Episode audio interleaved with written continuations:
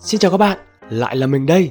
Các bạn đang đến với podcast Hardy Plant Doctor, là kênh podcast đầu tiên tại Việt Nam đề cập đến chủ đề nông nghiệp. Hiện podcast của mình có mặt trên tất cả các nền tảng. Các bạn hãy cùng lắng nghe và cho mình thật nhiều feedback nhé. We'll take a little trip over yonder, over yonder, so I... Dạo này mình lướt mạng xã hội thấy các bạn cứ hơi stress tí lại đòi về chăn bò. Học rốt quá cũng đòi chăn bò. Sếp mắng cũng bảo, thôi về quê chăn bò. Các bạn cứ đòi về chăn bò vì nghĩ nó dễ, nó đơn giản. Nhưng các bạn ơi, rát mũi chưa bao giờ là dễ cả.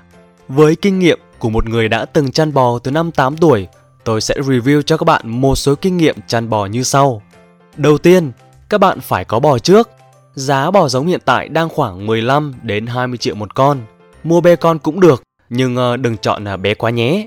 Lũ đấy chưa bị sỏ mũi bao giờ, chúng tỉnh táo nên là khó chăn rắt lắm. Thôi, tôi sẽ coi như các bạn có sẵn bò và cả chuồng bò luôn rồi nhé. Bây giờ, đến việc đi chăn. Đừng tưởng chăn bò là bạn đừng ngủ dài đến trưa. Mùa hè như này ấy, các bạn phải dậy từ lúc 6 giờ 30, cùng lắm là 7 giờ 30 để đi chăn bò. Bởi vì bò nó không phải là siêu nhân. Đến trưa nắng quá là nó sẽ phải há mồm ra thở, chứ không thể gặm cỏ được. Chăn bò thì phải chọn lựa địa điểm mà chăn. Cái này tư duy cả đấy không phải vớ vẩn đâu. Hồi xưa tôi cột bò ở đường bê tông, xong hai mẹ con tôi tập thể dục quanh làng. Và không nên chọn các bãi chăn thả thông thường vì ở đó tuy rộng rãi nhưng cỏ toàn là các loại cỏ già, ít dinh dưỡng, lại nhiều phân của các con bò khác. Bò nhà mình mà ngửi thấy phân là sẽ không ăn. Vậy nên nên chăn ở các bờ ruộng, cỏ đây rậm rạp mơn mởn, vừa chăn vừa ngửi mùi lúa non thơm lừng.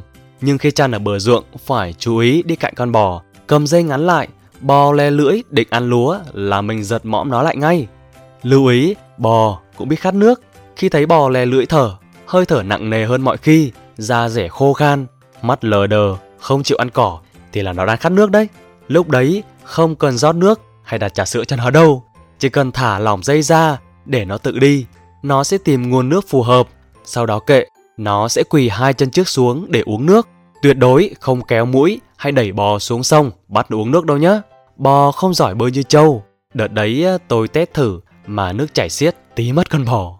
Và một lưu ý là chúng ta không được sờ hay chạm vào nó. Bò không thích ai sờ vào háng.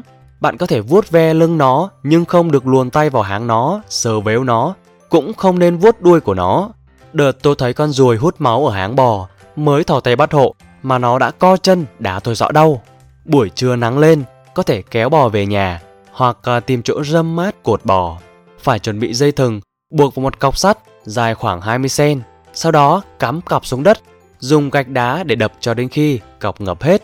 Và nhớ là không được cắm cọc tại các vị trí đất mềm, nhũn để tránh ăn cơm xong không thấy bò đâu, chỉ còn mỗi cái nịt.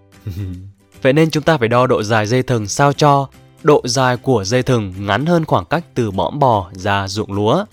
Khi chăn bò thấy bò đực thì phải tránh đi lối khác. Hai con bò, một đực một cái mà thấy nhau, hay bị động đực, nhảy cưng cưng, con nọ nhảy lên đít con kia, kéo mãi không đi. Ngoài ra nếu bò cái đang mang thai mà bị thằng kia nhảy lên, tính xiên thì rất dễ bị ảnh hưởng. Cách tốt nhất là tránh đường.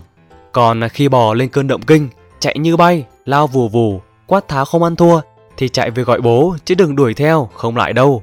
Khi nào nó mỏi chân mà nó còn sống thì nó tự dừng lại thôi. Hôm nào mà trời mưa thì chúng ta không nên đi chăn bò. Mưa ướt, bò sẽ ốm. Lúc đấy mình phải đi cắt cỏ.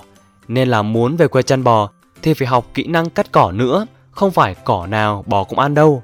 Hồi xưa bò nhà tôi nó còn không ăn cỏ mọc dưới ngòi nước, không ăn cả cây hóa cứt lợn. Ngoài ra phải học kỹ năng tỉa lá ngô. Nhỡ xin ai được thì vào ruộng mà tỉa lá đem về cho bò ăn. Trong lá ngô có rất nhiều chất dinh dưỡng cho nên bò ăn nhanh béo lắm. Tỉa lá ngô thì tỉa hai hay là ba lá gần gốc nhất thôi. Đợt đấy tôi tham tỉa một phát lên ngọn, xong lần sau người ta không cho nữa.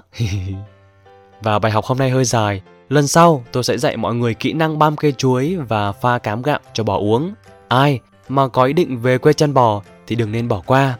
Còn ai thấy nản thì hãy tiếp tục học đi, làm việc đi. Và đó chính là nguyên văn bài viết của một tác giả đã được chia sẻ rất nhiều trên các diễn đàn và gây được sự chú ý đến với mọi người. Rất tiếc là mình à, không tìm được chính xác tên tác giả để gửi lời cảm ơn.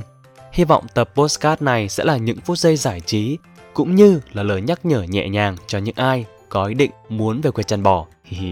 Cảm ơn các bạn đã lắng nghe. Bye bye.